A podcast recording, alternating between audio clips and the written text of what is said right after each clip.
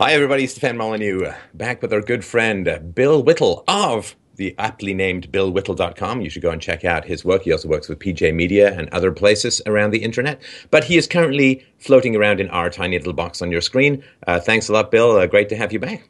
It's good to be here, Stefan. How are you? Uh, I'm well, thank you. So, this show has uh, dipped a little bit into the acid pool of aggregate IQ differences between ethnicities. And uh, you mentioned uh, just in our pre show chat, you read the bell curve, uh, which was uh, Dick Herrnstein and um, uh, Murray's big magnum opus, although it had only one chapter out of, I think, a dozen or more that That's was right. devoted to this. But it kind of goes in passing, you know, oh, that's interesting, bookmark, and you kind of keep going forward. But we've, of course, had a whole bunch of experts from both the left and the right on talking about IQ differences uh, between ethnicities. And um, I think that helped to bring the issue more to the forefront of your thinking. Is that fair to say? Yeah, uh, I mean, obviously, that's the controversial part of the bell curve is the IQ difference between uh, between ethnicity ethnicities. But I think uh, I think the the deeper issue is well, since since IQ seems to G, you know, general IQ G, right, is the, is the term they use. It since it since it so closely correlates to both poverty and crime on one hand, and generally success and wealth on the other. Um, it would be useful to be thinking about what what a society that was that was recognizing these differences looked like. Uh, you you can't you you you I, I just love your example. I've used it every time with uh, you know with attribution, although that's not, you know, it's hard for me because it's such a damn good analogy. But, you know, it's like you said, you know, if you put, you can't put somebody on a basketball team to make them taller. Uh, and, and I think it would be an interesting uh, discussion today to talk about what a society that recognized the importance of cognition is in a third wave economy. And, and, and you can compare it to first and second wave economies as well. So, you know, we, we have so many of our problems. We talk about, well, we're going to fix welfare by throwing more money at it, or we're going to put means test these people, or we're going to do all this. I happen to think that all this stuff is dancing around the margins. That that there are in fact some solutions, but if you're not going to have the courage to talk about the, the real issues in terms of race, in terms of IQ, in terms of uh, all of this stuff, then you're not going to get anywhere. And just to preface this, so that the so that the um, you know the fire brigades that are already on their way, you know. Uh, this is a hard thing for for for uh, progressives to understand about people like you and me. When we talk about these things, it's not because we hate these people, and it's not because we want to see them go away. On the contrary, we we seem to have. I listened to your to your shows on this. We are willing to take the kind of abuse that we're going to take by talking about some of this stuff, specifically because we'd like to see everybody live better. I'm certainly speaking for myself here, and I know you are too.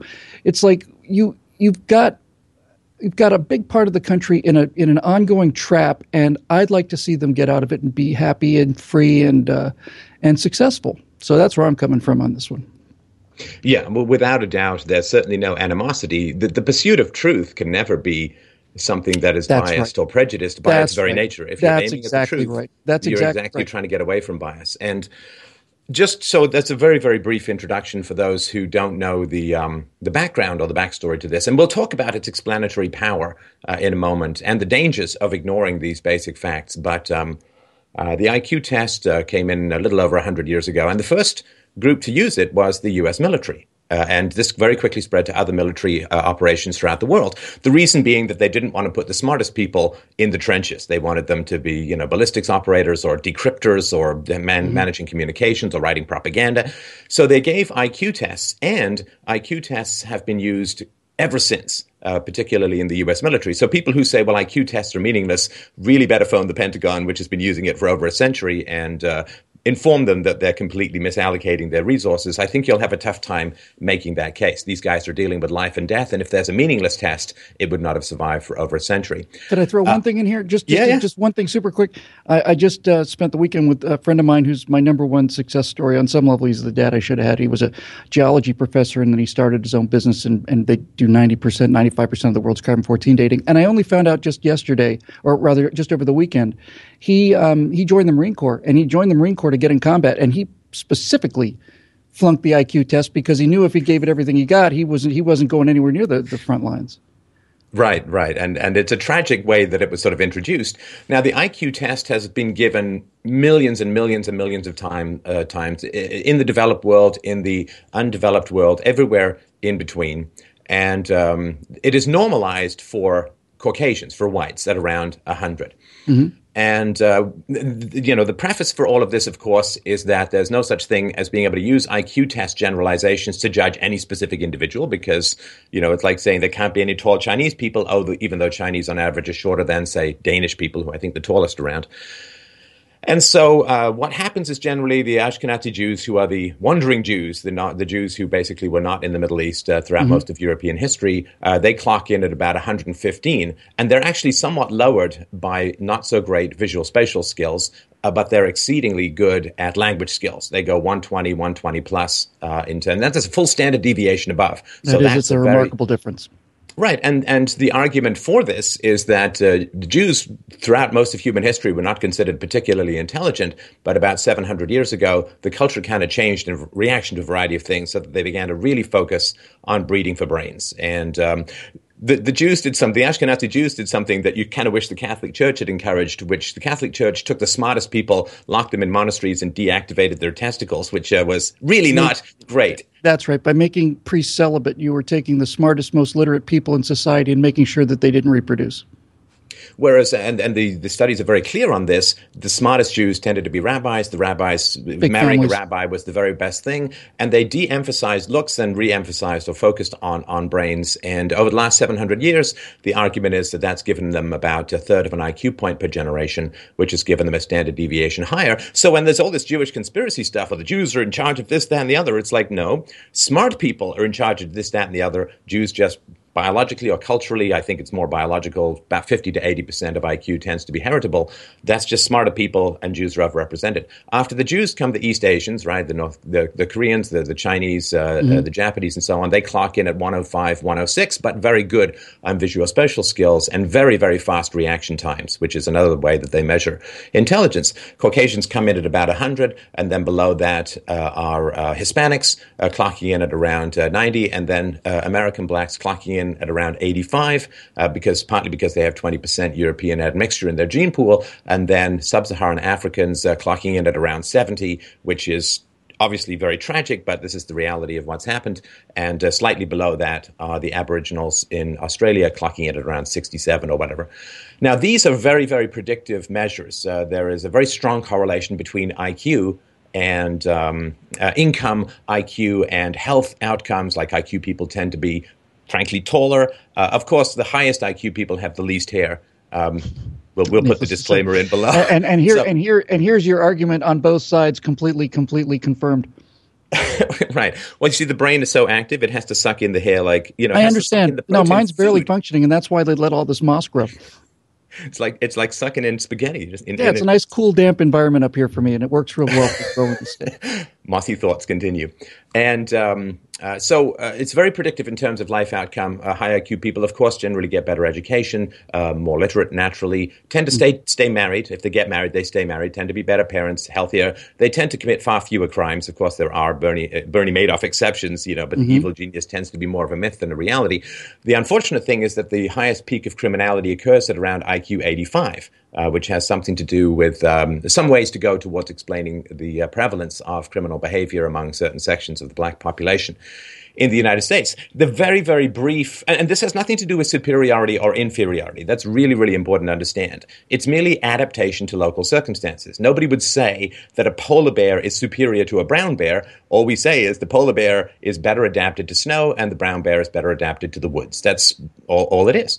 Mm. And so what, the argument goes something like this that um, about 50,000 years ago, humanity went in vastly different directions. Um, some, of course, ended up in Siberia, some stayed in Africa, some went to Northern Europe.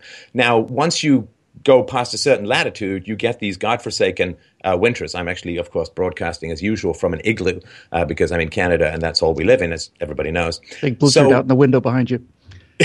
so, so the idea is that uh, if you don't have a deferral of gratification capacity, uh, right. then you're going to eat your seed crop. You're not, you know, once you get into agriculture and so on, uh, then you are not going to be able to survive. So you need very close social cohesion, social cooperation, uh, and you need to be able to defer gratification. You need to work very hard in the now for stuff which may not pay off for a year or two in terms of clearing the land, seeding the land, and all that.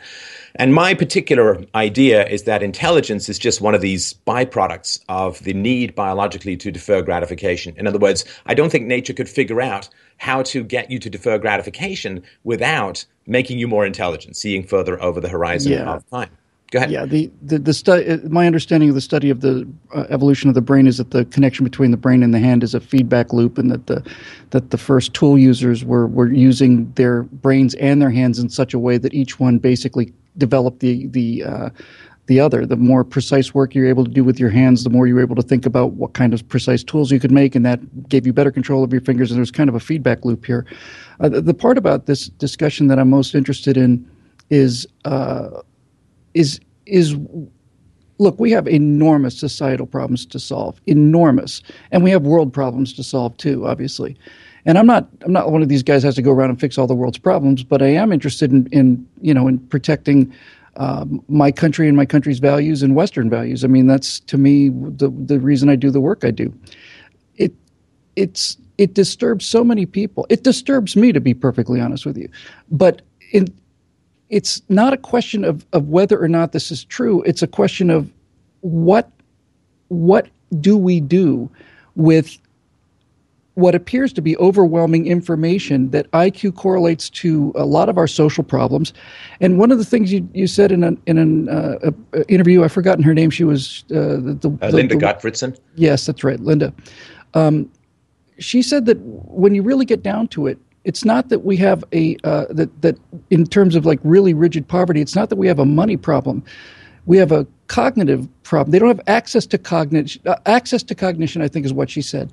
Uh, my experience, you know, I just just for the record here. I mean, I spent two two pretty much two decades of my life stone cold broke. I mean, power getting turned off every month and you know, you write a seven dollar check and get a thirty two dollar bounce check fee for that. And I mean, I'm really familiar Wait, with all. You, you wouldn't have happened to be in the arts at that time, would you? That's exactly right. There you go. I was I was exactly right, and and the reason I was that poor was because I was a uh, determined to uh, to follow my wandering minstrel, uh, you know, uh, uh, desire. Uh, certainly, at any time, I could have gotten a job that would have paid the bills, but I understand what that kind of poverty is like, and I think the thing that's most interesting. People say, "No, you couldn't understand what it's like because you, you know, you could have gotten out of it." I do know what it's like. And uh, you know, I was a, in college. I was six foot one, and I was 119 pounds. You know, we would we pool three dollars and eighty cents so three of us could get, get, hamburgers. I'm not joking either. I'm I'm, I'm really serious. Oh, I, I did the uh, let's all go to the salad bar. You, you, everyone else will order drinks. One guy would get the all you can eat salad bar. Yep. We'll pass the plate there around like we're at uh, a sermon a sermon of Jesus. Sorry. Yeah, I was I was 119 pounds, and it was from from not having the money to eat anything. Uh, so the reason I think that needs to be said is because we we have to i think we have to really if we're really going to be honest with ourselves because i would like to i would like everybody in this country to be happy. And and i'd like everybody to be fulfilled and successful and have a hope and some control over their lives instead of being on this dependency farm that that uh, the the liberals want people to be on. They, they basically they're vote harvesting. They get them to work for two hours every two years. And i don't like seeing millions and millions and millions of my countrymen dependent and hopeless and filled with rage and anger because they've got uh, nowhere to go. The the issue is Ben Shapiro got vir- virtually, literally, like physically torn apart when he suggested that poverty was a series of bad decisions. The teacher at that point threw the circuit breaker. This was too alarming for some students, too triggering. So once he said that, he was removed from the uh, from the school, and the teacher basically threw his or her body in front of the students because an idea like that simply cannot be allowed to to penetrate their their precious little brains. You know, that, that just she just threw the circuit breakers on the whole argument, and I find that extremely offensive because if you really want to solve a problem, you can't solve the problem until you know what the problem is. And one of the things I will tell you is that uh, of all the people and of all the first public speaking I did was up in uh, Utah Valley University and Southern Utah University. I'd never met the Mormons before, but they gave me a tour of um, of I think what they called Welfare Square, which is a rather unfortunate name, but but basically they gave me a tour of their facilities up there, and they have people who are out of work up there, people who are destitute, they take them in and they give them jobs and they teach them how to, you know, work and they, they do all this stuff and they give them uh, jobs on the assembly line. So, so basically, what the, what the Mormons did was they they didn't just give them money; they gave them jobs. They trained them how to do the jobs. But the most important thing I thought that contributed to their tremendous success rate this is this is the entire issue for me was that they they took these people into their homes. They told they taught them how to cook. They taught them how to make rice and chicken. They taught them how to they taught them how to budget. They taught them how to do all of these things. These people had never had any experience with this at all whatsoever. So we keep throwing money at problems that certainly now after several trillions of dollars of wealth redistribution have made our cities much much much more violent than they used to be so what do we do about it and one of the problems of course is that we're moving out of the pretty much almost effectively completely moved out of an industrial age where where people might have a simple task and and and you're moving into an information age where every single day your cognitive ability becomes more connected to how much money you're going to make and who you hang out with and what your politics are going to be and all that stuff. Yeah, and a society that is uh, around the free market, the, the free market seems to, at least according to most of the available evidence, relentlessly sought by IQ. Now, uh, when you say that there's monetary value, in having a higher IQ. Of course, we're not sort of saying everyone with a high IQ makes more money and everyone with a lower IQ makes less money. Uh, I think Muhammad Ali's uh, IQ was in the 70s or low 80s, and you know was a fantastic guy and a great boxer and inspiration to millions. So it's not you know an absolute kind of IQ determinism, but when you zoom out enough, you see these larger trends. Now, yeah. um, a free market that which, you know, the deferral of gratification, which is the capacity to invest, the capacity to do things that are difficult in order to reap the rewards later, which comes from a cold climate, but not so cold it snows all the time and you can't uh, yeah, get yeah, agriculture right. yeah, going. Right. Um, but a, a, climate which rewards the deferral of gratification is naturally, in a way, going to end up with um, the development of a free market system, the free market system, like agriculture, re- rewards the deferral of gratification. So we would expect those with the highest IQs to have the highest income. And when you look at the income aggregations by uh, ethnicities, it falls exactly along the IQ bands. The highest incomes are Jews, followed by uh, East Asians, followed by uh, whites, followed by Hispanics, followed by uh, blacks. And so the standard argument from the left is everyone's equal and therefore all group disparities must result out of prejudice, racism, and so on. Yeah, that's right. Now, what the IQ paradigm, and, and once you sort of take these foggy lefty glasses on and look at the world with, with true statistical and biological clarity, it is heartbreaking. I mean, with that, because boy, wouldn't it be great if everyone was the same? I mean, as far as opportunities, if we were all in the same bell curve, that would be a wonderful, wonderful thing it would be kind of against evolution, right? The brain consumes like 20% of our body's energy, but is only 3% of our mass. So the mm-hmm. idea that the brain, which is our most expensive organ in terms of energy, that our brain would not adapt to wildly differing, if not downright opposing environments would make no sense. You know, the idea that skin adapts, nose adapts, even the number of twins that the races have adapts to the environment. But this giant brain we have is somehow has this magnetic shield that, mm-hmm. that keeps evolution from touching it at all. It doesn't make any sense. But it does explain why, you know, this, this argument from the left that white societies are racist societies, it doesn't explain why Jews and East Asians make more money than whites. Or if they say, well, the IQ test is biased towards white people, it doesn't explain why East Asians and Jews score higher on mm. these uh, supposedly, you know, white preferential IQ tests. Right. So when you look at um, success in society and you only look downwards rather than looking at the groups that are doing better than white people, the East Asians and the Ashkenazi Jews, then you get a very skewed view. And this view uh, uh upwards on the IQ scale is relentlessly denied by leftists because it really throws a, a, pooch into the machinery of the whole paradigm that you know all non-white groups do worse than white people because of white racism. But if you look upwards this is clearly not the case but it follows exactly the iq lines. Yeah i think that's really true. And, it, and certainly my experience has been that um, that the uh, that the people who I, I think that I think the smartest guy on the map is Thomas Sowell. I really do. I think I think Thomas Sowell is, is simply the smartest guy I've ever read. Uh, and Thomas Sowell doesn't talk about race at all. Thomas Sowell talks about he talks about philosophy. He talk, he, he he he's not one of these people that are that are blaming his lack of success or crediting his success to anything other than his own ability to to be a you know a brilliant thinker and a and a and a big success. Um, one of the things that's that's a problem when you start talking about these things is everybody, as you say, wants to look at the problems, and and one of the problems is the, that you ignore the top end. I mean, there's God knows how many programs that we spend a fortune on for uh, remedial work for for students, and I'm in favor of spending that. Obviously, you know, want, want everybody to learn to the to the limit of their ability, but there's very little out there in terms of structure for people who are breakaway smart. And uh, those people are the people that are going to change society they're eh, for the better. They're the people that are going to change. Uh, they're the people that are going to come up with the cures for cancer, and they're going to come up with the with the telecommunications breakthroughs, and they're going to come up with the you know with with whatever. Uh, and I, I, certainly think they could use a little more um, uh, assistance in terms of the you know some of the programs for them, and mostly that consists of just leaving them alone. I was in independent study, and it would just you know just started reading about ion drives in fifth grade because I was interested in that kind of stuff. Uh, but you know, I think there's another point here that's interesting to me, Stefan, and this is and this is this may seem counterintuitive, but I actually don't think it is. I am overwhelmed at how stupid intellectuals can be.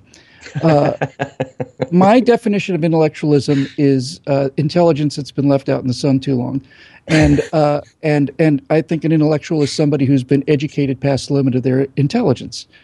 Uh, and usually an intellectual who's shielded from free market forces in academia right, or some right, think right. tank or some that's political exactly attachment or so something. That's exactly right. So one of the problems we have on the other end of the spectrum is you have these pretty bright people who are university professors of you know medieval literature or something. And, and they're very bright people in many cases.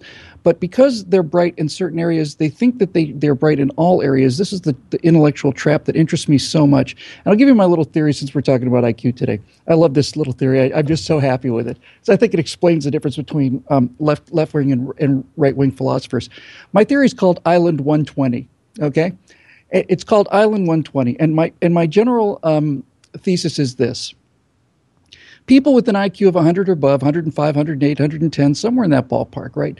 They all want to seem smart. They, they listen to smart people and they don't want to be seen to be stupider than those people. And the people that they're listening to, guys like Bill Maher and, you know, and, and Michael Moore and this kind of thing, these guys might have an IQ of 120, something in that general ballpark. So all of the, all of the cultural forces on these intellectuals is to move them up to island 120, where everybody thinks the same on this island, everybody votes the same, everybody believes in the same things, everybody's there to save the planet while they fly their own private private jets. Everybody is there to, you know, to have a special ribbon on their thing. Everybody votes Democrat. Everybody loves Michael Moore. Everybody, you know, laments the, the lack of diversity in the Oscars. And that's what everybody on Island 120 believes because there's so many people want to be seen to be on that island. When you get into breakout intelligence, it's like guys like Thomas Sowell or Victor Davis Hanson or some of these other philosophers. They don't. I don't see any philosophers on the left. Norm, Noam Chomsky is 109 years old. And uh, I, I never thought his political ideas had any value. His linguistic ideas did. But my, my point is, once you hit a certain level of, of, of, of cognitive ability, you, Island 120 is behind you. And, and things that seem so, so much the part of this kind of liberal intellectual mantra, like socialism, for example. Once you blow past that, it's like this doesn't make any sense at all. It doesn't make any sense that it doesn't work. People believe it because it's trendy to believe. They make you think you're smart if you believe in it but it doesn't make any sense. And the point that actually really fascinates me the most is that is that common sense, what we used to call common sense, in, in my mind, common sense is the ability in America anyway of 318 million processors running local data in real time, forming networks and solutions that come and go, eh, you know, as, as easily as anything else, and that this is an enormous pool of collected intelligence, which 10 people in a room in Washington think they're smarter than. That is something I simply will never believe. The idea that you might have five or 10 people in a room in Washington with 120, 130 IQs, who are we kidding if they're in Washington, probably have 80 IQs. But they're, they're, the idea that a, a room full of four or five people could direct something like an economy is, is this incredible form of arrogance that comes with this kind of intelligence that has hit its limit, I think. Yeah. Yeah, and and so when people look at group disparities, which are undoubtable, uh, the, the, uh, indisputable the group uh, disparities, and not just, of course, within American society, but across the world. You look at places mm-hmm. like Haiti versus Singapore, Well, Haiti has a very low IQ population in aggregate, and Singapore has one of the highest IQ populations on the planet. And so, if you look at these two societies, uh, Singapore, of course, once the intelligence was liberated by free market principles, mm-hmm. then it was able to assume its place at the forefront of uh, human um, achievement, whereas Haiti uh, has not been able to achieve that. And um, you know they've been largely self-governed for 400 years. They've had you know billions of dollars of aid poured into the country, and they're unable to achieve that. And that is tragically one of the results, arguably, of of not facing the winnowing out of of winter. You know, when the Europeans first came to sub Saharan Africa, they met a population that had no written language. They met a population that had not discovered or invented the wheel, that um, had not built a two story structure. Uh, and this, of course, was um, thousands of years after these things had been achieved in most other countries and cultures. Now, it can't have been this uh, the effect of racism because this was the first time in about 50,000 years that the two races had run into each other. And so, this basic reality that in Africa, for a variety of reasons, the winnowing out of lower IQ populations and the, d- d- horrifying and genocidal selection for high intelligence that is a giant scar tissue trailing behind uh, white Ashkenazi Jews and uh, East yeah, Asians, th- these factors didn't operate. And the idea that, you know, I, I used this metaphor in a show last night, but this idea that you, you take a polar bear with all its white fur and you put it in a, a forest, like a European mm-hmm. forest, that polar bear is not going to do well. Now, if people don't notice that it's a different color and, and know how that is going to affect its capacity to hunt and hide and, and so on, would the polar bear be just in saying, well, I'm failing because of anti polar bear bigotry on the part of the brown bears? Well, no, you're just in the wrong environment for what you've adapted to. And, you know, when I've pointed out that the um, uh, Australian Aboriginals um, have low IQs on average, very low. And people have written to me and said, well, yeah, but they've got desert smarts and they can survive in their environment a lot better than you can. I'm like, absolutely. There's no question. Yep. That's the point that organisms have adapted to their local environments, and that has resulted in significant differences between ethnicities. And I have no problem with ethnicities, ethnicities being together, but the problem is if the disparities, particularly in intelligence uh, in aggregate, are not admitted, then you end up with an incredibly frustrated, resentful, angry, embittered, enraged population. Uh, which is on the lower IQ side, and you end up with a hysterically appeasing and defensive and jumpy and guilty population on the higher IQ side. Whereas uh, we don't look at the NBA and say, well, they must be racist against Asians because there aren't a lot of Asians playing there. Because if somebody said that, we'd say, well, Asians generally are pretty short. Uh, mm-hmm. And therefore, you know, height being a very helpful That's thing right. That's in, pretty in obvious. And so if you don't know the IQ stuff, the friction doesn't come from the IQ differences. The friction comes from ignoring the IQ differences. And, you know, I want a world where my daughter doesn't grow up being told that she's a racist for things that 50,000 ev- years of evolution has put just a little bit beyond her control. Well, you know, it's interesting when somebody would say that you, um, that that a, a bushman in, in Australia survives in the desert much better than you could. That's undoubtedly true. But the the part that they're leaving out is that with a, uh, several months or weeks or a year of, of, of being with the with the uh, Aborigines, you could learn those techniques about as well as they could, or certainly well enough to survive. The question is, could they learn the techniques that you use in order to do what you do for a living? And the answer apparently is not. You know, that, that, that that's that's the thing about intelligence is it can it can adapt down, but you can't uh, you can't you can't adapt beyond your ability. This is the this is the essential problem of socialism, and that's why this whole thing is so interesting to me, and why it ties into so many things. The the the charge Bernie Sanders just got. 85% of the support of, of young American kids who are very bright kids. Usually they're just college kids, you know. And and he's got this incredible support among them because he's demonized wealth inequality. He's demonized. We talk in this country all the time about income inequality. That's all we ever hear from the left is income inequality. We never talk about output inequality. No one ever has that conversation, ever. No one ever has the conversation about output inequality. And and when you when you ask people what's fair and they say, well, it's not fair that this guy should have billions of dollars and this person should have none, you kind of have to back up and ask yourself, well, if this guy is a multimillionaire because he's a brain surgeon like Ben Carson, let's say, is it fair that a guy with with Ben Carson's abilities spends 20 years of his life and probably a quarter of a million dollars, at least that, in debt, in order to become a leading brain surgeon, is it fair that he makes as much money as a guy who smokes doobies out in back of the 7 Eleven all day? Is that fair? It's not fair. And, and it's not only not fair, it's completely destructive because if you enforce more or less the same salary, the same income, if you want to get rid of income equality and you want a, a brain surgeon like Ben Carson to make as much money as a 7 Eleven clerk, then there won't be any brain surgeons. Why would there be any brain surgeons? This is this is why socialism fails. The the difference between equality of, of opportunity and quality of result, as you well know, is that quality of opportunity means we have a starting line and nobody gets a start ahead, nobody gets a start behind. I consider that a fair society. Bang, the gun goes off when you're born, and you can run as fast as you can or as slow as you want to, and you get to determine your own life. But if socialism is the world where everybody has to cross the finish line at the same time, if everybody has to end up with the same uh, salary, the same size house, the same kind of car, the same kind of everything, then the race has to, by definition, proceed at the rate of the slowest runner, right? No one can run faster than their fastest. And if everybody's going to cross the finish line at the same time and you have 100 people in the race, my version of equality, equality of opportunity, means everybody gets to go as fast as they can or want to. And if you don't want to run fast, fine. Their version of equality means that 99 people have to be held back and hobbled to cross the finish line at the speed of the slowest person. And the entire society goes down that way.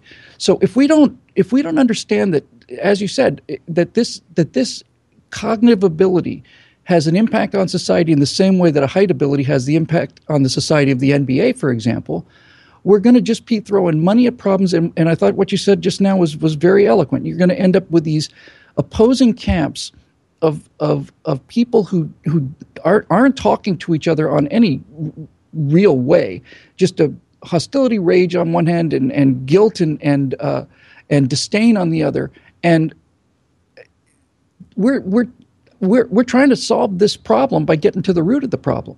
And as I said, the thing that, that so impressed me about the Mormons, who I found to be extremely bright people, and, not just bright, not just bright, uh, disciplined, unbelievably disciplined. I, I met these two kids. They weren't kids. I, I, was the kid. I was 50.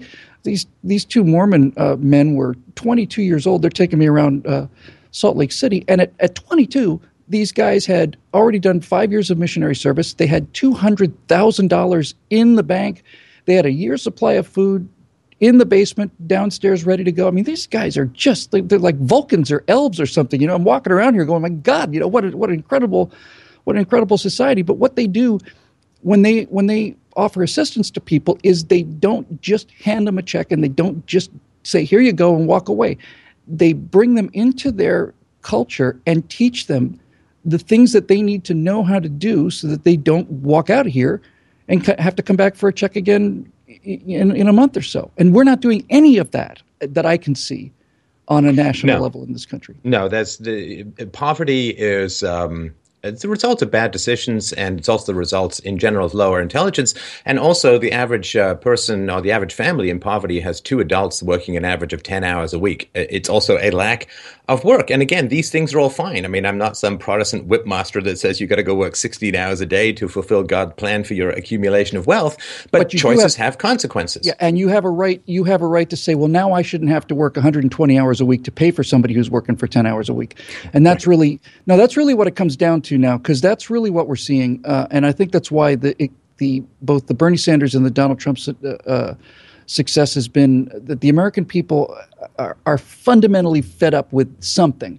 There's just they just there's just something really wrong, and both camps are kind of looking at it, solving it from uh, different directions. But I think everybody in the country senses that there's something just really, really wrong, and and what's wrong is we've been told what to believe by the left, and we've been told that any belief other than what they tell us to be believed makes you pure evil, and therefore shut up and do what we say. And and we can't get past the problems that the left has spun into this country without without doing this. For example, the immigration thing. I mean, you you could have as many immigrants into this country as you wanted to, so long as there was no social services. If it was just a question of jobs needing to be filled, and you didn't get any social services, then people would come in and work until the market was saturated, at which point there would be no jobs for these people and they wouldn't come because they'd be, they'd be starving on the streets here. And, and the other side of that argument, of course, the immigration argument and the, and the Muslim immigration argument into, you know, with Syrians and so on is the, don't don't these people have an obligation to to to fight for and to improve their own societies? When you see these um, these uh, Syrian immigrants or these Muslim immigrants in Europe, and they're you know they're nine out of ten of them are twenty eight year old males. What kind of a person is that? I mean, where's your mom? Where's your sister? Where's your wife? Where's where's your daughter? Did you leave them behind in this in this death zone that you've been so eager to to to escape, or did you did you did you use them for flotation devices? I mean, what? Uh... Oh no, they're uh, they're doing what uh, Muslims have been doing for fourteen hundred years, which is right. Uh, conquering by immigration. I mean, that's not they're not like oh we, we've we fled and left our you know they're going to try and take over Europe to bring their families with them. I mean, but, the, this is like the 80th country that this has happened to, uh, and so it's not that hard to see the next domino in the Muslim plan, which has been going on since uh, it was founded the reason I bring it up is because the left always the left has no there is no data and there is no evidence and there's no history and there's no logic on the left that I can see, which is why I've abandoned so many of these positions. What they have is this unearned moral superiority. They have this sense of I'm better than you are. You're a horrible person. I'm a wonderful person because I welcome these Syrian refugees into my country. And when the reason I think that argument that I made is interesting is because this argument isn't isn't an argument about it, the head. It's a, it's a hard argument you can say if there are so many of these young men, well, they're they're fleeing they're they're fleeing oppression. Okay, well, if these hordes of young men are fleeing oppression and we need to take them in because they're refugees, where are their moms? Where are their daughters? Where are their sisters? Did they leave them behind? It's now a moral argument. What kind of people are they? You know, what kind of people are they? They're warriors, well, is what kind of people they are. Yeah, and, and this is one of the great challenges if you don't if people don't understand the IQ um, reality of the world, and in particular the Middle East. I'll go through some numbers in just a second, but um, the first, you know, one of one of my great influences uh, as uh, a young man, as a teenager, was a friend of mine's father who was uh, he refused to say Iranian. He always referred to himself as Persian. Persian, yeah. A wonderful, wonderful man, smart as a whip, compassionate, kind, uh, very, very inspiring to me in, in so many ways. But the reality is that the smartest people from the Middle East have already left and come to the West, and they've been doing it for decades. And they do this not because they want to come and take over, but now we're getting the people who were left behind during the first, you know, nine different waves of the smartest people uh, leaving. And so, you know, here's some numbers that should put the fear of God into anybody who understands this kind of stuff.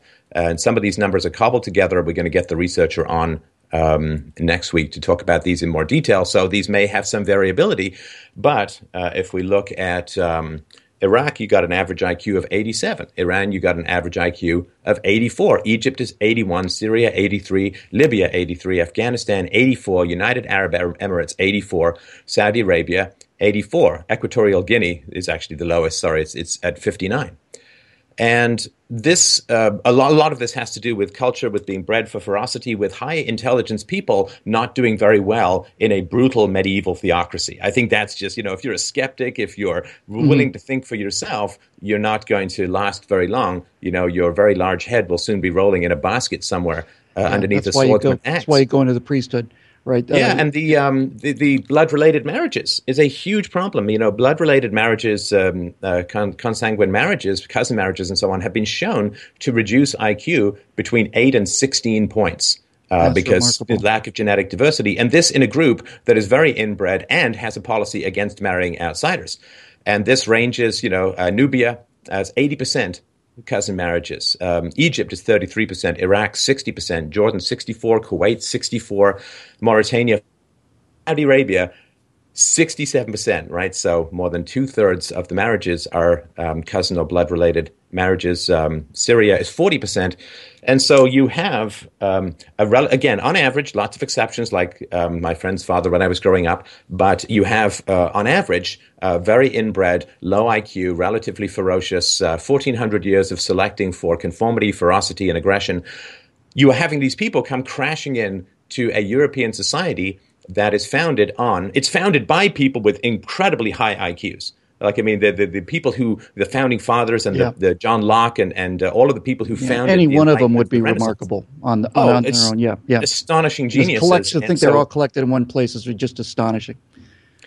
And so you have a high IQ design society populated by relatively high IQ people, and then you have a low IQ contingent uh, coming in and that's not good in and of itself, but because people won't recognize and accept the problem with blood relations and with lower IQ, uh, blood relation marriage, the problem is then these people are going to fail, and they're going to fail en masse in the society in the same way that a polar bear is going to starve to death in the mm-hmm. woods because every rabbit can see it coming six miles away.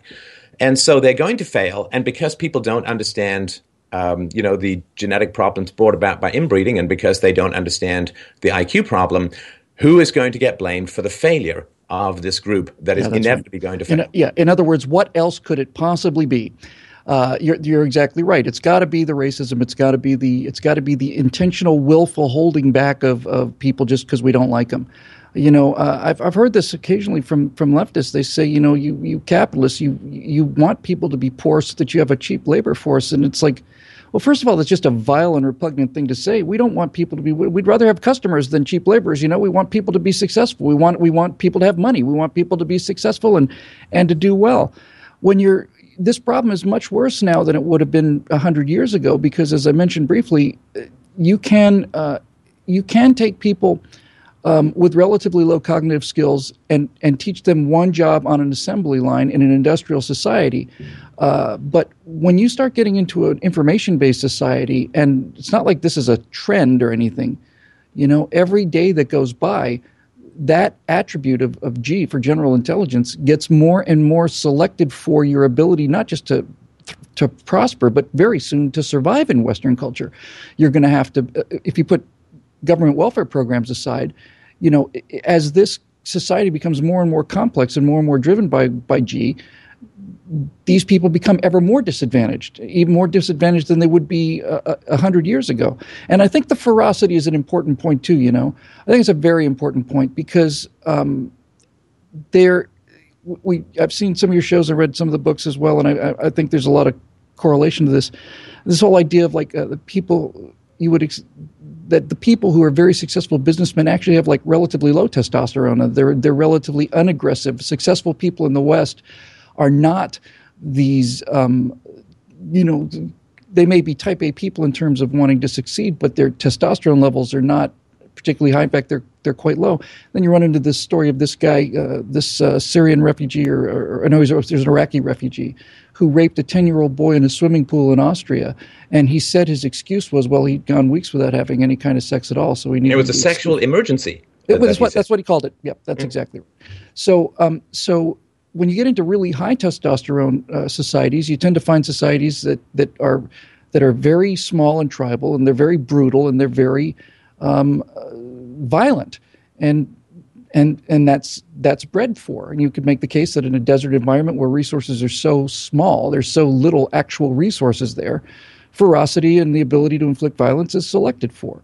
And and if we don't understand this, if we're not willing to have the guts to talk about this, then then we're going to sit here wondering why uh, the columns are collapsing into dust around our feet and everything's on fire. You know, everybody knows that things are collapsing and everybody knows that they're on fire. That's what this general discontent is, is about. But no one has the courage to talk about why. We're not talking about morally better people, morally worse people. We're talking about people's ability to adapt and fit into our society without changing our society into theirs. And that's again, that's the this is the problem, right? Is that this this if this IQ difference is real, certainly seems to be real, then it is not a two-way street. Uh, forgive me for uh, g- going back to my entire uh, studio, which is nothing but a museum of Star Trek, right? But I mean, there, there, there was a really fascinating point, and I remember hearing it when I was probably seven, eight, nine years old when I heard it. And it's from the classic, classic episode called Mirror, Mirror, where they teleport into the alternate universe, and Spock has a has a goatee, much like yours. I, I think I think in the good universe, you're probably clean shaven. I'm talking to evil Stefan now. Yeah. let's say I had a goatee, and we all, so we, we're living in this alternate universe, and and Kirk in the alternate universe succeeds because of his savagery and his ruthlessness. Right? Here's the whole line. They finally solve all this stuff. They beam back to their own ships, and the and the universes go their separate ways. And Spock says to Kirk, he says, "You, as a civilized man, had a much easier time portraying a barbarian than a barbarian ever could as a civilized man." Right. And I thought, yeah, yeah, yeah, that's it, right? You we have, um, you know, we're.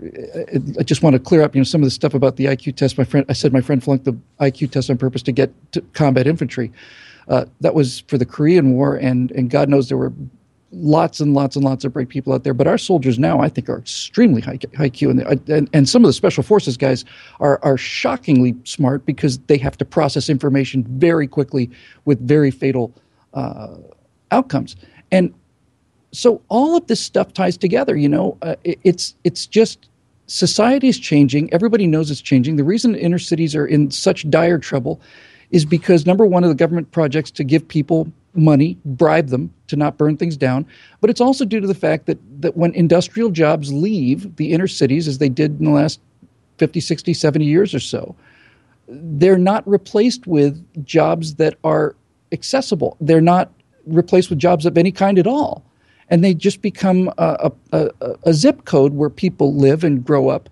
But there's no economic opportunities. There's no um, opportunities at all. I guarantee you, if you and I were born into one of these uh, one of these neighborhoods, we'd both be drug dealers because that's where the entrepreneurs are. Those are where the, those people are, are. they're they're they're making deals and they're and they're they're trying to control their lives and they're trying to make something you know happen.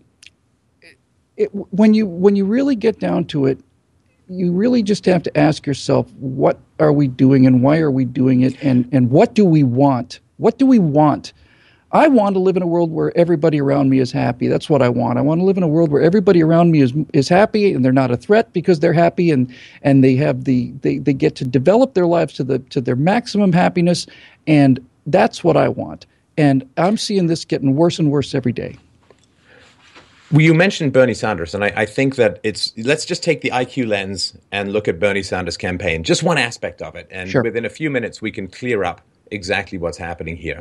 So, in the cause and effect reversal, people say, well, you know, men and women who go to college end up with really high paying jobs right so so the way that we can get more people to have high paying jobs is we can lower the standards and get more people into college yep. which again is drafting people to make them tall so what's happened over the past generation is uh, scores have been relentlessly downsized, like the, the requirements have been relentlessly downsized. And this has been driven by a wide variety of factors socialist egalitarianism, plus a lot of funding from the government that's dependent upon proportional representation from underrepresented groups and so on. But basically, what's happened is a whole bunch of people have bought into this promise that if I go to college, I'm going to get a six figure salary pretty soon after coming out. Because in the past, that was not wildly off base. But what's happened is they have let lower IQ people into college. And you can see the effects of this uh, in the political correctness, uh, in people showing up and chanting and, and, and smashing down things that they're safe rooms. This is all yeah, low IQ phenomenon who can't handle right. opposing opinions.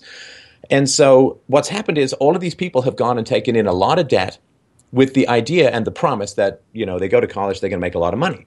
But college admissions in the past wasn't effective in intelligence, and it actually didn't matter fundamentally whether you went to college in terms of your overall earnings. If you didn't go to college, you look at Bill Gates and Mark That's Zuckerberg right. and all these other people. If you didn't finish college, or Steve Jobs, if you were really smart, you'd make a lot of money, whether mm-hmm. you went to college or not. And college, you know, had its pluses and minuses. But these people have been told, well, if you go to college, you'll make as much money as the people who went to college in the past, but you won't. And so they've graduated, and the market is assessing, not politically correct market, the actual you've got to produce value market. The market is assessing their skills and saying, you are not worth the previous generation of college grads because I can't trust whether you're there because of innate intelligence or you're there yeah. because of preferential treatment. Yeah. And so they have they're in, you know, they've they've landed in the Starbucks barista universe that their IQ may have destined them for in the beginning, and they're completely unable to pay their student loans. And in comes, you know, a wild-haired Santa Claus himself, Bernie well, Sanders, to say, yeah. I'll pay off your student loans. Now, in the past, you didn't usually need that help because the smartest people would go to college, they'd get good jobs afterwards, be able to pay off the loans. But by lowering the standards, you've created a giant trillion dollar plus debt student bubble, which people are desperate to get out from under. And this is, again, if you don't understand IQ, it really doesn't make any sense. But if you do understand IQ, you understand that changing the standards does not change the biology. That's right. And and when they come out with that super, incredible debt, it also means they don't have the ability to borrow money to start businesses or anything else that people used to do. Which they could have done if they hadn't gone to college. Exactly. It's exactly. making them unhappy. No, it's this idea that if you go to college, you're going to come out rich. Is uh, it's a cargo cult mentality. Familiar with the cargo cult? Uh, for those viewers who aren't, uh, the during the island hopping campaign in the Pacific, the U.S. would would find an island that was useful for them in terms of launching the next series of steps to the Japanese mainland and all of a sudden the full force and might of the most powerful industrial country in the world lands on this little tiny little island. And then two years later the war's over and then they leave. And the americans had brought in all of these goods and all of these supplies just jeeps and trucks and, and just everything. And arch- uh, anthropologists went back many years later and they found out that some of these populations on these islands had built structures that looked like control towers and built structures that looked like airplanes because they believed that that these were what drew that's what brought the Americans were these these totems on the ground. That's what brought them. It's, it's, it was it's got the thing completely backwards. Obviously, in other words, we're going to erect this kind of statues to what we saw when they were here, things that look like control towers and airplanes, in the hope of bringing them back. Uh, that's kind of what college has become. It's become a, a, kind of a cargo cult where you assume that if you go to Yale, you're going to come out with a big salary. And of course, the biggest part of this too is this idea that um, not only not only the falling standards and and the just this you know government guaranteed in, uh, loans, which then mean the tuition goes up to ridiculous levels and so on, but there's also something in there too. These um, these colleges become they become. Here's what I'm trying to say it used to be that you would go to college to get a degree in engineering or math or something like that, and you'd get a degree which would lead to a high paying job. But as more and more of these colleges are trying to accommodate people who are only in college to have the college experience, you know, and the, you get women's studies and gender studies, and you get, you know, and you get people majoring in things that are maybe actual discipline, like medieval Renaissance poetry is my favorite, and that's fine. If you want to major in that, that's fine. That's a but hobby. Take, that's yeah, that's a hobby. That's right. And if you want to if you want to major in medieval Renaissance poetry and make a living out of it, the only way you'll do it is by teaching it to other people. And if you think you can take out a $300,000 loan in order to get a four year degree in that, then you're fooling yourself. And it's not a very bright thing to do. Uh, one of the things that I've seen that I thought I saw a cartoon that was so interesting. You know, all these, uh, uh, so many of the campus feminists are saying we need to get more women into STEM. Uh, science, technology, engineering, and math. And there was a cartoon where it was a guy in a booth saying, you know, STEM courses, and then a, another woman in a booth saying women's studies courses, and all the women then went to the women's studies courses. And then the next panel, they're holding up protest signs saying more women should get into STEM. You Christina know, Hoff like, Sommers, who's a feminist I, I really respect, was uh, challenged, right? So somebody came up and said, Why aren't there, a woman came up to her and said in a, in a speech, Why aren't there more women in STEM? It's really, really bad. And she said, Well, what are you taking? The woman said, Well, women's studies. She said, Well, why didn't you take STEM and solve the problem? And then she fainted and, you yeah, know, the smelling she salts. Fainted because, because the answer is so, so, solves itself. It's because it's harder. That's why being an engineering being an engineering student is harder, and it's just, and it's an insult to the female engineering students out there as well you know, to, to say, you know, we should get more people into engineering. We should get as many people in engineering as people who want to and are capable of becoming engineers. That's the number of people we should have in engineering. If you have the ability and the and the desire to do it, then then great.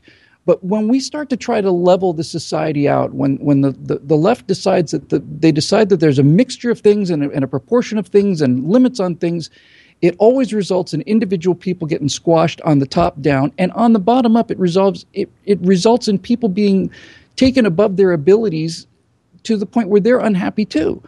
Uh, Oh, this this this resentment. I mean, I I um I see this. Uh, it's this just big tsunami of resentment that comes out whenever I put videos out about this topic, and this is page after page of these YouTube comments and in the emails and messages of people like, "Oh, those rich scumbags! They don't earn their money; they inherit it. They get it by gaming the system. I hate those rich guys. They got to pay the." It's a lynch mob mentality. And if I were an evil genius rich guy, I'd love that story.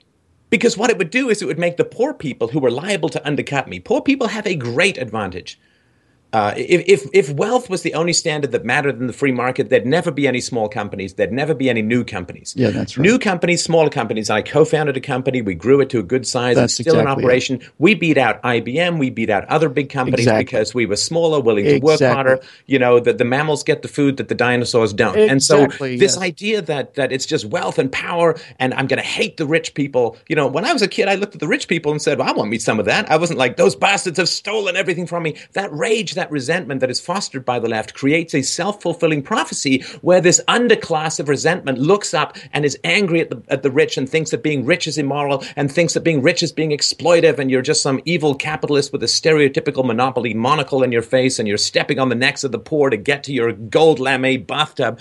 It's yeah. horrible because it seals the poor in this cyst and biosphere of resentment where they That's can't right. break out because they hate that which they kind of want, which is more stuff. Exactly, and uh, and this is kind of where we started the discussion. Uh, the reason I'm the reason I'm t- talking about this, and the reason you're talking about it, is because that is in fact what ex- exactly what happens. Uh, you know, there's a big difference, obviously, between IQ and happiness. In fact, you can make a fairly compelling case that in many cases there's an inverse relationship between the two of them. Um, but just look at, at this from a point of, of, I mean, happiness ultimately is it, right? I mean, you can talk about what is the what's the point of living your life.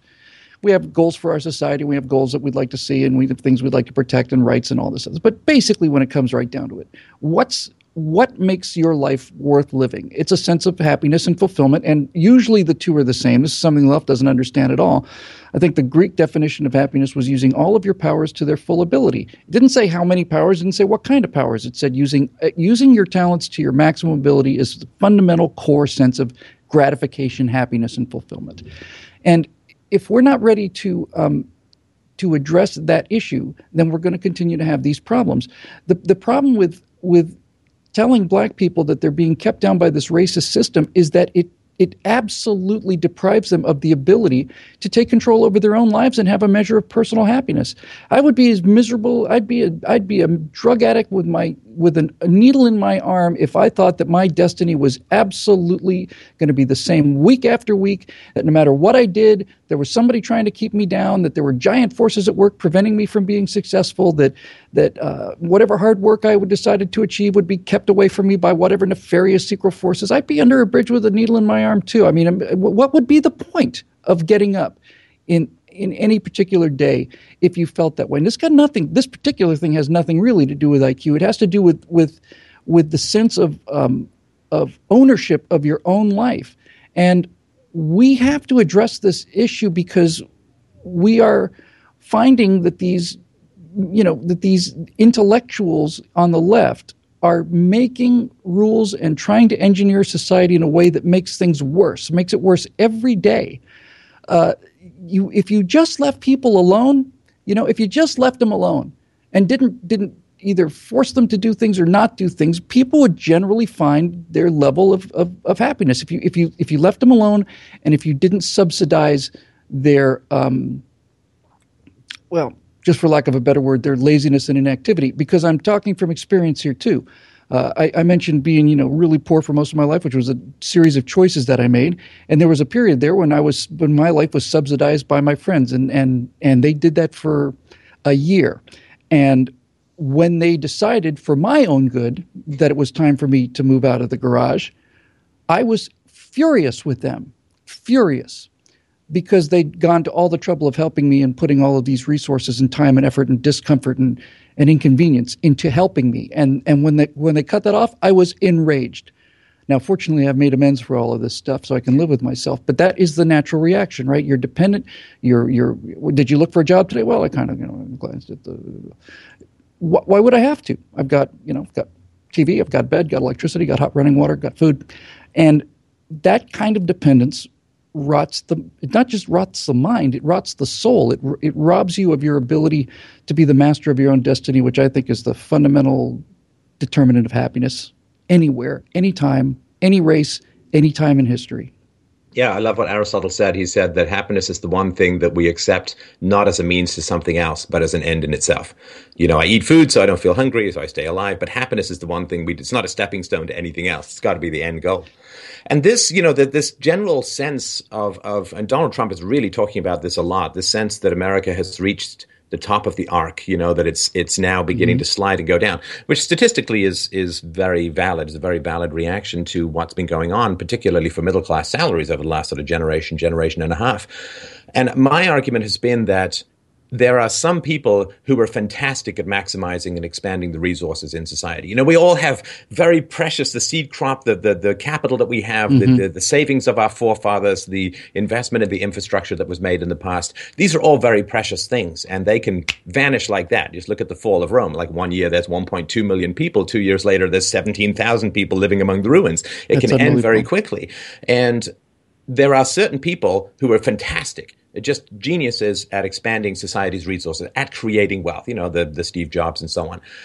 And in the past, the fact that wealthy people controlled a lot of resources was fantastic for society because generally they'd gotten wealthy by um, by hard work and entrepreneurship mm-hmm. and so on. And that's still the case. You know, people are surprised that actually uh, the number of rich people in America who got there through hard work is higher now than it was a generation ago because of the barrier to entry from computers is really lowered. That's right. That's right. Absolutely right. I wouldn't be in this business, and neither would you likely if it no. hadn't been for the fact that it's essentially free for us to do what we do. Right. So.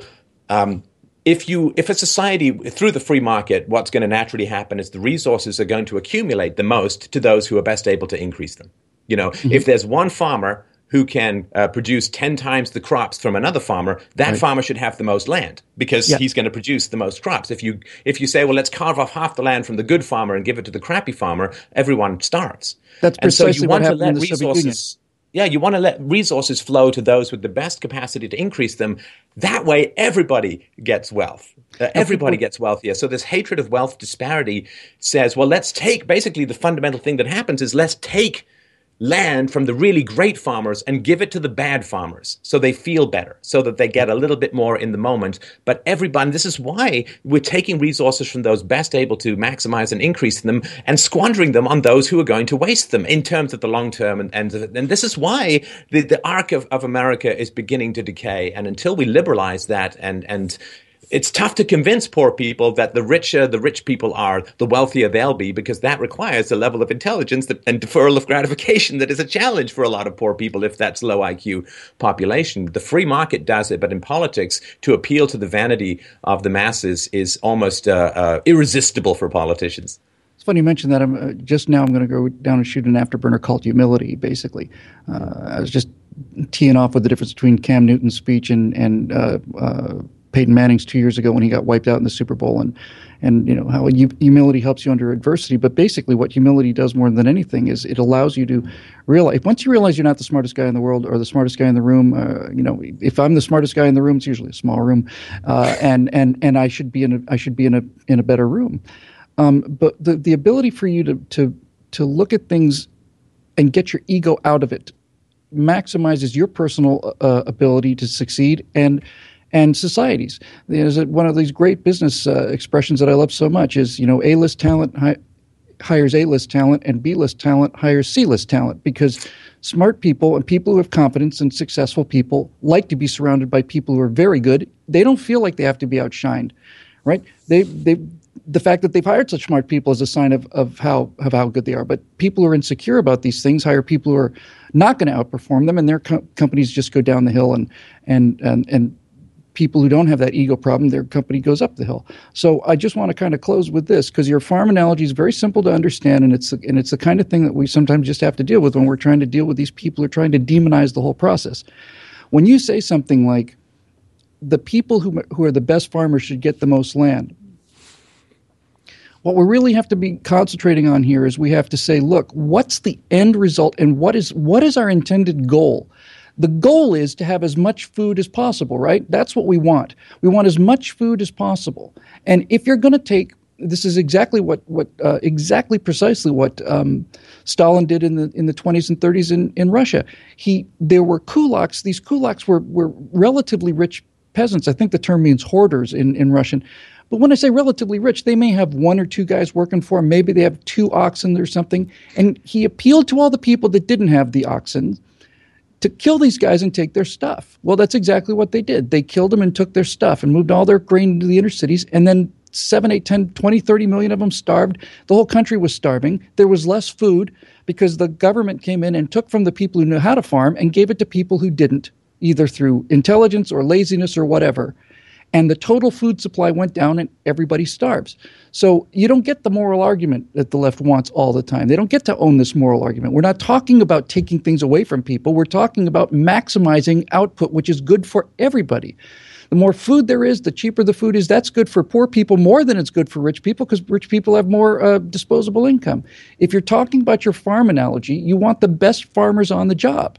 And you don't want to give farms to people who can't farm at all in a sense of fairness, which is going to starve everybody universally, but the but the lower classes more than anyone because they have the fewer resources to do it. So if you can, if it works on a farm, it should work on the entire culture, right? It should work on the entire culture because what we're talking about is an increase of wealth, not money. You can print money, you can't print wealth. When you have a society like we have in the United States where the poorest Americans are richer than 93% of the people currently living on planet Earth, when, when people who are below the poverty line in the United States routinely, I mean, just constantly, they have, uh, they have color televisions, they have cell phones, they have $200 sneakers in, in some of these cases, you know. I'm not saying there's not poverty in America, but I am saying that if you, poverty is defined by a bell curve, here's the very rich, here's the middle, here's the very poor you can't cut a bell curve in half and have half a bell curve. You cut a bell curve in half and you have a new bell curve, right? So, you know, one of the sentences that I liked a lot, I used this many years ago, but in a, in a club of billionaires, the guy with 900 million is a chump, right? He's the waiter. So, so what you're really talking about is you're talking about everything going up, and it benefits it.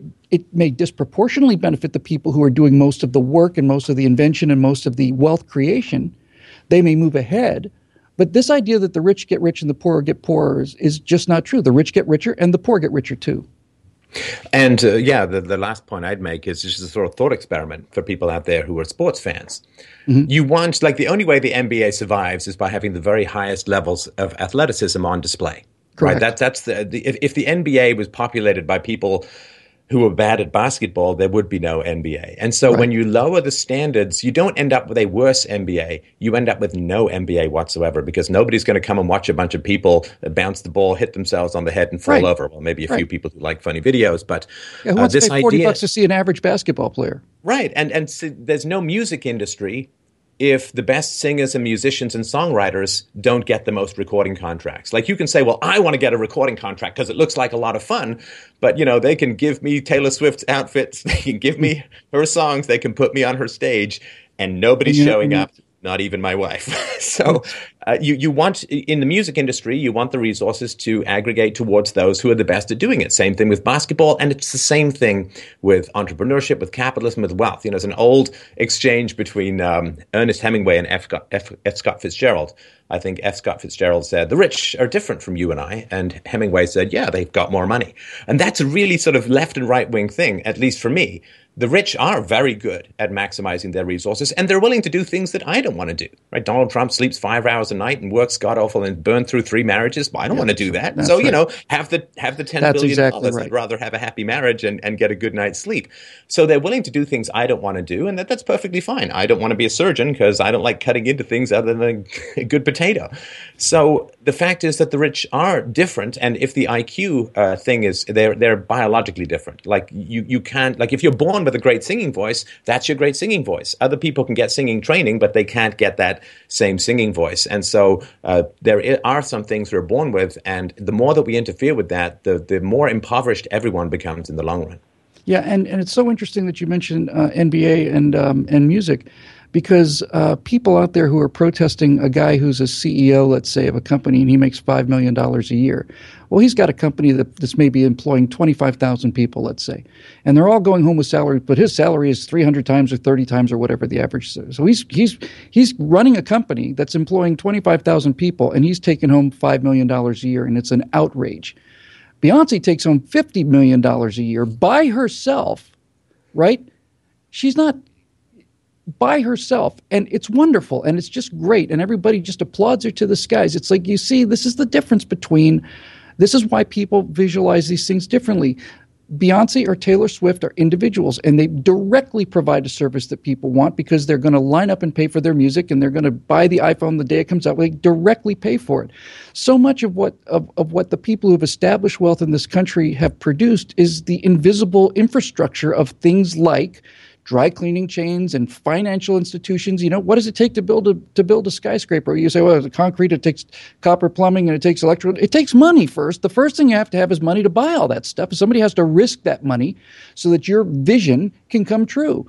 And and it just never ceases to amaze me how people will talk about a, a CEO who makes five million dollars as some kind of vampire working on the backs of you know of, of paying salaries for 25,000 people with his company and then somebody else who goes out and, and, and makes songs is making 10 times that amount and they're just wonderful. Let's just worship him to the skies and, and put out nine different magazines and four different TV shows about him every single day Well, I think it's fair to say that most singers are a little bit more photogenic than most CEOs, and we do have a habit of deferring to pretty people. But, you know, and I had this argument when I was a, a waiter, when I was a teenager, and people would be like, oh, the boss, he makes so much money and so on. It's like, but that's why the, the, the boss risked his capital to build this restaurant. You try carrying plates around in a field and see how much you make. You know, there has to be a restaurant around you in order for you, anyway.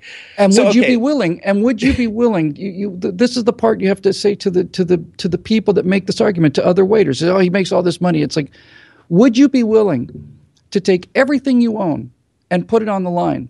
Would you be willing to put everything on the line? And would you be also willing to make sure that every single person got paid before you did? Right? Because you can't run a business without employees. You can run a business without profit. You can run a business at a loss, but you can't run it without employees. And then you might also ask that restaurant uh, person, if we do well, we pay you more money, but would you be willing to take less money if we were doing worse? Would you be willing? Would you be just as a just as an employee? You're making fifteen dollars an hour, or whatever the whatever the number is, and the company's doing this. And if it succeeds, we'll take you up to seventeen. But if we're having a bad year, we got to knock you down to ten. They would people would recoil at this. Or if it fails, like I remember in my business, we had to cover payroll once. I had to sign jaw-dropping things for the bank that basically would have had them rent my kidney you, out to third world right. for the rest that's of my life. Exactly like, would you not right. only a loss in pay, would you be willing to walk away with fifty thousand dollars in debt if the restaurant fails? Well, probably not not and, and fifty thousand dollars in debt that you can't pay because you just went out of business. And right. so and so what what these people either consciously or sub or, or unconsciously are talking about is they do not understand also that that the reward is is predicated on the risk. It's not just the work; it's the risk and it's the vision. It's all those things. Um, well, you know, you hear people say, well, there's, you know, there's 250,000 people making iPhones. Why aren't they making what Steve Jobs made? Because there's only one guy that invented the iPhone to the degree that he saw it as a possibility. All of his engineers said, we can't do this. He, in the, in the chain of, of going from iron ore to an iPhone, he is the only indispensable element. He's the only indispensable element, which is why he's worth so much money.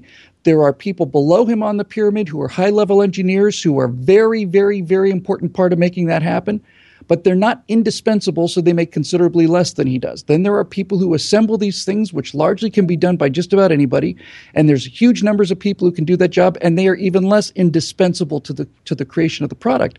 But everybody everybody who's rich in this country has either, with the exceptions of those people who've Who've, who've, taken their money through crony capitalism and, and, you know and, and and government subsidies and locking out other business. But as a general rule, uh, I know a lot of rich people, and they're the hardest working people I ever met. They got there early, they stayed there late. They were the first ones in, they were the last ones out. Over 20 years of hard work. Finally, they start seeing some rewards, and the second that they that they start getting something back for the risks and the rewards they've taken, people line up to take their stuff that they made out of thin air, and they want it without risk, and they want it without uh, without the work. They just want it. Yeah, it's a lot easier to uh, want to pick up the kill that somebody else hunted than go hunt yourself. All right. Well, let's close off. I just wanted to remind everyone to go to billwhittle.com uh, and, of course, check out your work. We'll put links uh, on uh, PJ Media. Always a great pleasure to chat, my friend. I'm sure we'll do it again soon. And uh, maybe next time we can talk about what's going on in the U.S. election, which I find myself getting all kinds of by the about. We just have to yeah. do updates, you know, as, as we go along. It's great seeing you, Stefan. Thanks, man. Take care. You too.